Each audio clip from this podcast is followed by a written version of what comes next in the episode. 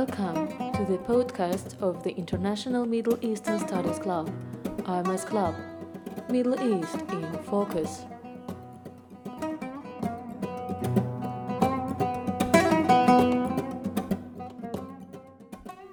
Welcome to the IMES Club podcast. It's Thursday, November 23, and it is time for Hotspot program. I'm president of IMES Club and editor in chief of the podcast channel. You can follow me on social media, where you can easily find me under the username PolitBlogMe, coming from Political Blog on the Middle East.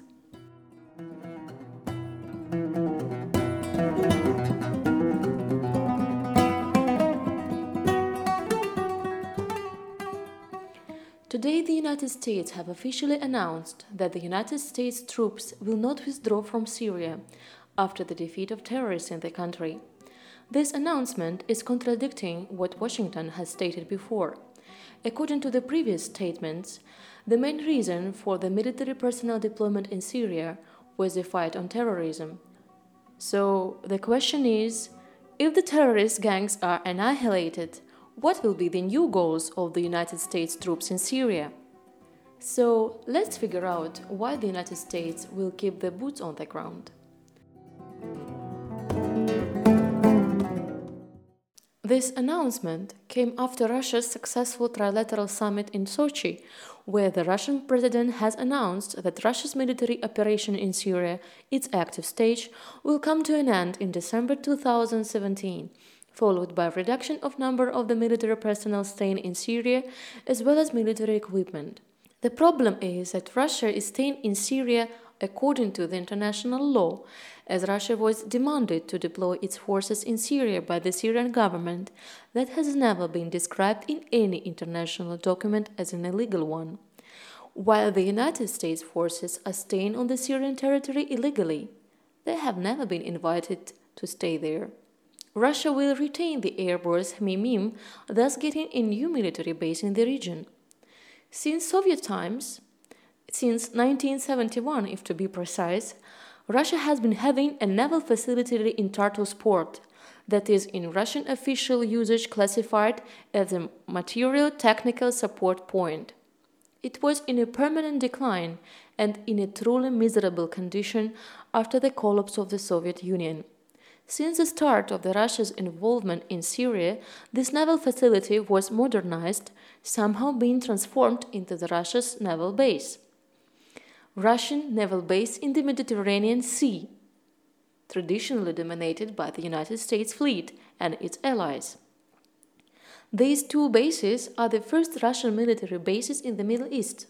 For the US, having military presence in every Middle Eastern country, the appearance of Russia in its playground is highly worrisome and undesired.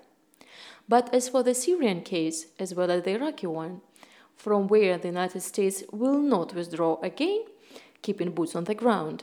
The US will hardly contribute to the peace in the region and settlement of the Syrian conflict. The United States are not happy with the settlement of the conflict in Syria the way it is going now, where Russia is taking the lead.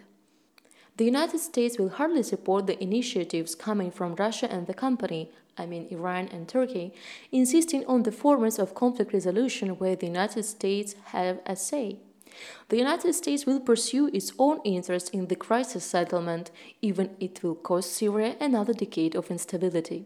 Syria conflict, despite the high expectations of Moscow, Ankara, and Tehran, is still far from being resolved. Now the country is entering the stage where any harsh move or provocation may derail all successful initiatives to broker peace and plunge the country in the new wave of the bloodshed. Many fighting opposition groups have degraded to the level of criminal gangs controlling certain areas, robbing the population of these areas, and having no political demands but requesting from the international community to allow them to get to their territory not only humanitarian convoys but also commercial tracks. So they would be able to make money not only on the humanitarian aid they are selling at extreme prices to the exhausted Syrian population, but on the commercial goods as well. They make money on war, and they have no interest to see this war coming to an end. Thus, most of these gangs are regularly violating the ceasefire and resorting to provocations to make the Syrian forces answer. This may continue endlessly. The political process has many risks and pitfalls. One of the major pitfalls is the figure of the President Assad himself, who is not considered to be a part of the solution by the most belligerent and violent opposition members. The meeting of the opposition in Riyadh has stated that Assad cannot be accepted as a part of the solution.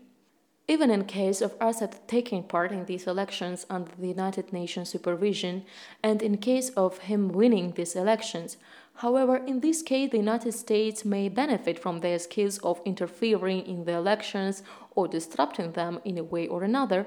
This may erupt a new wave of violence and protests that will be supported and fueled by the Western warmongers. Thus, the United States will keep its soldiers on the ground, being ready for any returns.